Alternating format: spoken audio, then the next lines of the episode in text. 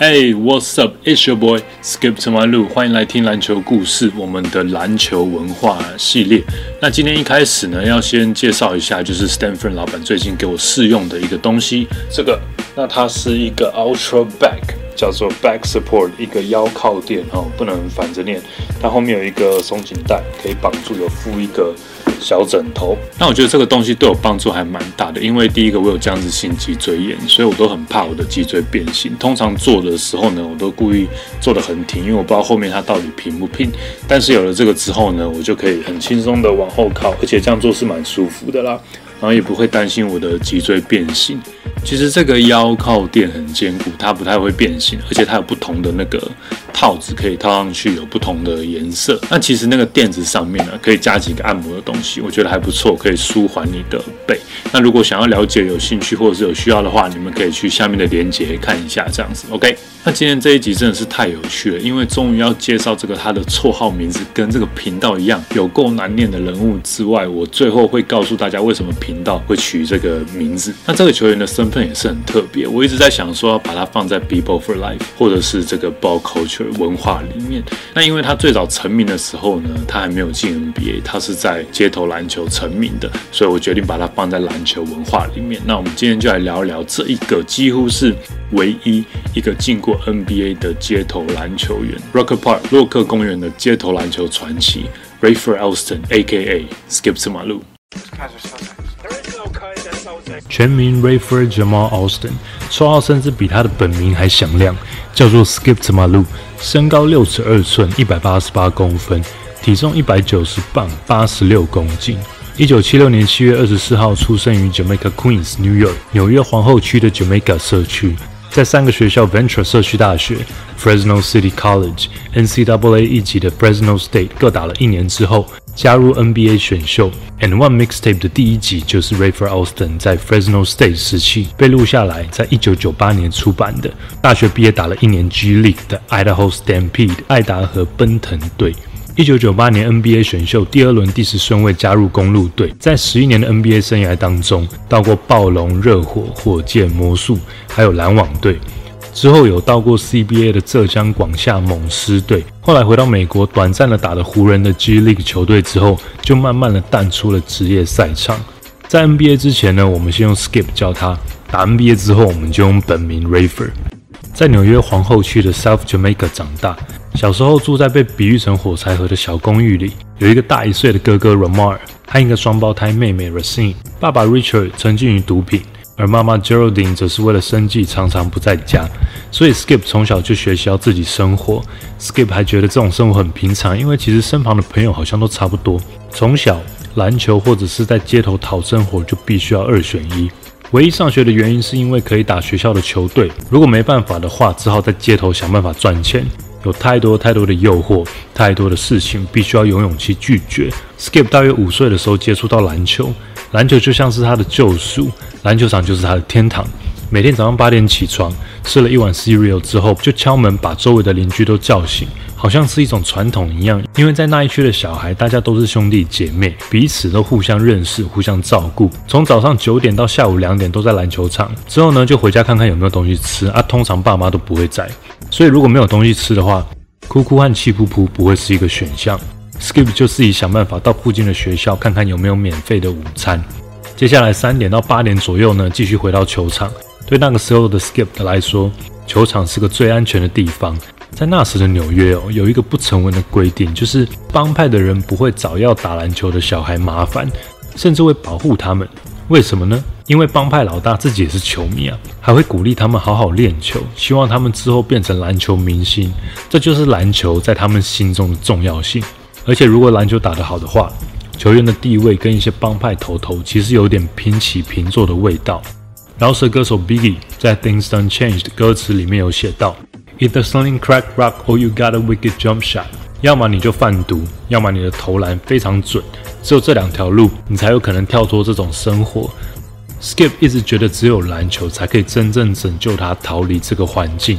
当时在一些东岸的城市，Detroit、New York、Philadelphia，其实都是这样子的。直到了九岁，Skip 碰到一个贵人，一个教会的青年教练 Mike Bell，发现了 Skip 的天赋，把他登录到了自己的球队。结果第一场比赛结束，球队总得分三十九分，Skip 就拿了三十八分。原本偶尔借宿在教练家几天，后来就变成用周来计算的。所以 Skip 还天真的问 Mike：“ 哎，你可以当我爸爸吗？”为了让 Skip 能够不跟着其他小孩在街头上混，Mike 会把他自己录的 Isaiah Thomas 录影带送给 Skip。当别的小孩都来玩任天堂的时候，Skip 就会在电视机前面看他的虚拟好友 Isaiah Thomas。他做什么，Skip 就想办法把那个动作做得更好。Skip 和爸爸唯一好的回忆就是小时候会一起看篮球，尤其是 NCAA Big East 大东区联盟。他们看了每一场乔治城大学的比赛。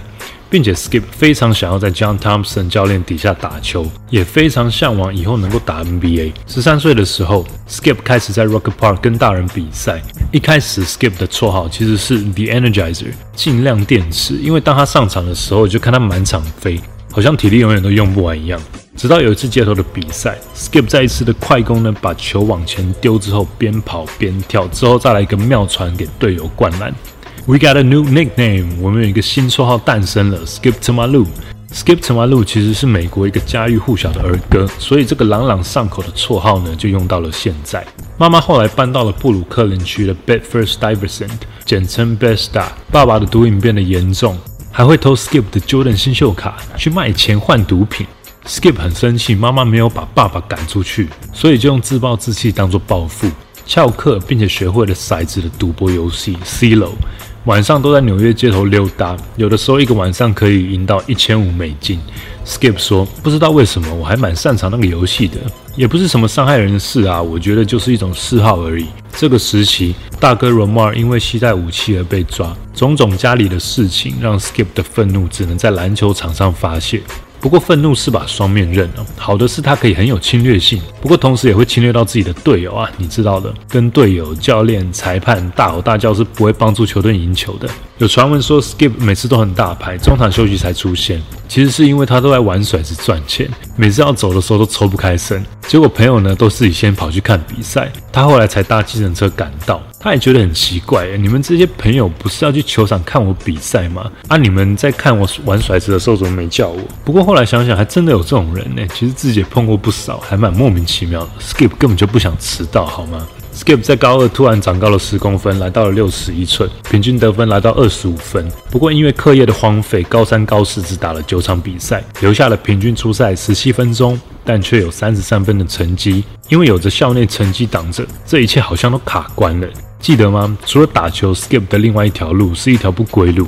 直到 AAU 的教练 Gary Charles 来了一通电话，介绍他到一所加州的学校 Ventura 社区大学。Skip 知道了这个机会之后，隔天中午他就坐在飞往加州的飞机上。Skip 心想，如果在远方哦，那我就不会有这些阿里不达的朋友每天烦我，我就可以专心的在我的篮球和课业上。神奇的是，到了加州的 Skip 身上的骰子竟然换成画重点的荧光笔。Skip 很像开窍了一样，从来没有翘过课。同时，高中教练 Marquis Kelly 帮 Skip 录下了比赛的影片，寄给了 And One，让他一夕之间变成家喻户晓的篮球明星。他在 Fresno State 攻读心理学，最后在期末考上考了七十七分，通过了考试。现在再也没有任何的事情能够挡住 Skip 追逐他的篮球梦。纽约是一个孕育控球后卫的城市。Kenny Smith、Kenny Anderson、Rod Strickland、Mark Jackson、Stephon Marbury 都是来自于这里。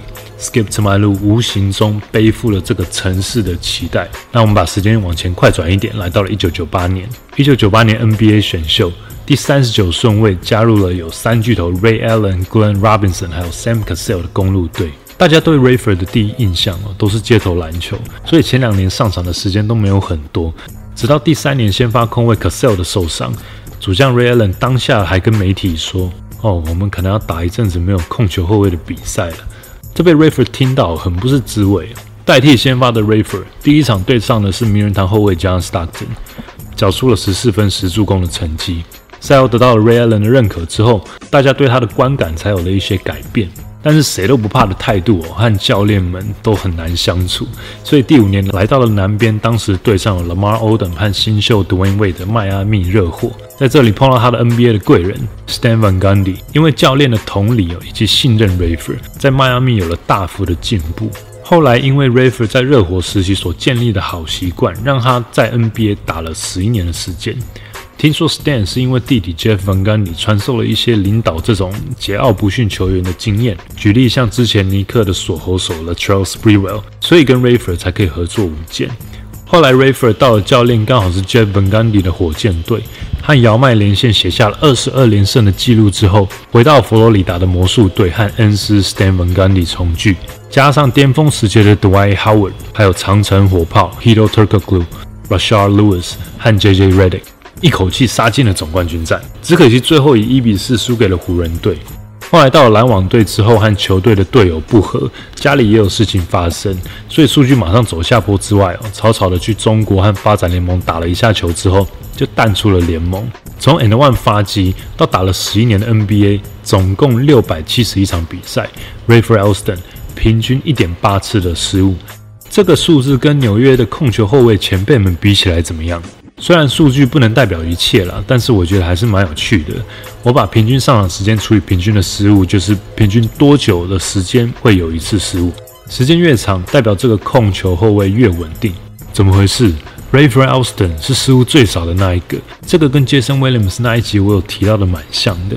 把那一集的控球后卫都加进来的话，Rafer Alston 也是最少的。所以很多人都会用感觉评论：哎呀，Rafer 这种街头打法没有用啦，去 NBA 一定会被电。但是 Rafer Alston 哦，他不是一般的街头篮球选手，从小到大就看了很多大学篮球和 NBA 的他。非常清楚，控球后卫是整个球队的灵魂。要怎么样才可以稳健的执行战术？什么时候是最适当的时间出手？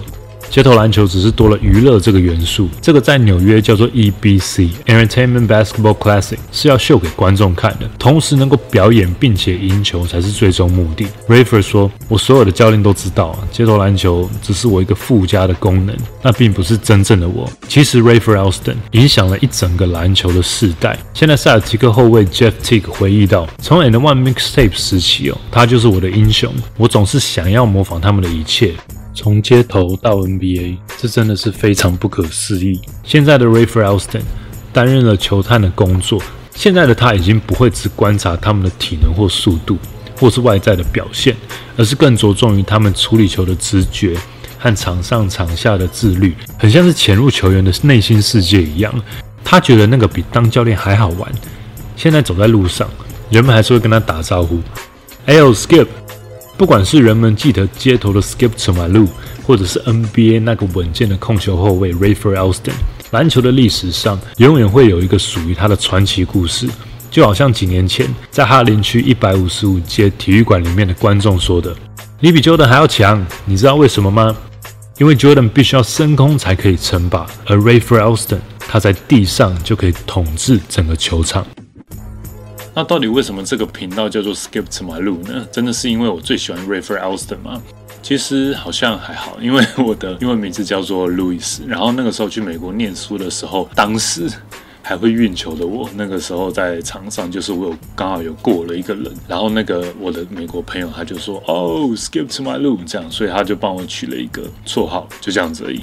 那如果觉得很难念的话，那就希望你们多看了这个频道之后，你们的英文会进步。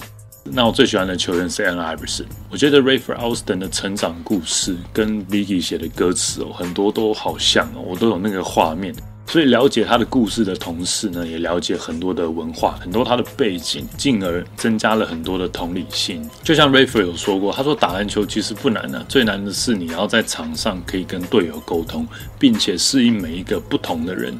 那年轻的时候，Rafer 其实很常生队友的气，因为他都会觉得说，为什么这个动作呢？我只要一下子就会了啊，你都学不会？为什么这个事情我做得到啊，你做不到？你怎么那么蠢啊？直到长大之后才发现，每一个人都是独一无二的，每一个人都有他的优点，所以必须要学习如何去同理对方，才可以一起沟通、一起合作，并且最终完成目标。就像他的贵人 Stan Van Gundy 一样，先同理他，站在对方的角度思考，并且大家都有信任了之后，才可以一起往前。所以他最后才可以领导 Rafer Alston 这种非常有能力并且有自信的球员。好啦，那今天听完了 Skip to My Lou，你对他有不同的看法吗？你们比较喜欢他街头的他，还是 NBA 的他？那你们还有喜欢哪几个街头篮球员呢？在底下留言让我知道。那说实在，街头系列的资料还真的蛮不好找的，因为我觉得 NBA 曝光比较多，资料比较多。那你们还有想听谁吗？我来做功课看看啦，看看接下来我们还可以认识哪几个街头篮球的人物。我们的频道订阅快破万了，你的留言、分享、按赞和订阅都是给我这个频道很大的鼓励，真的很谢谢你们喜欢我的影片，我觉得我真的很幸福，感谢大家。All right, that's it. From me today. I'll see you next time. Peace.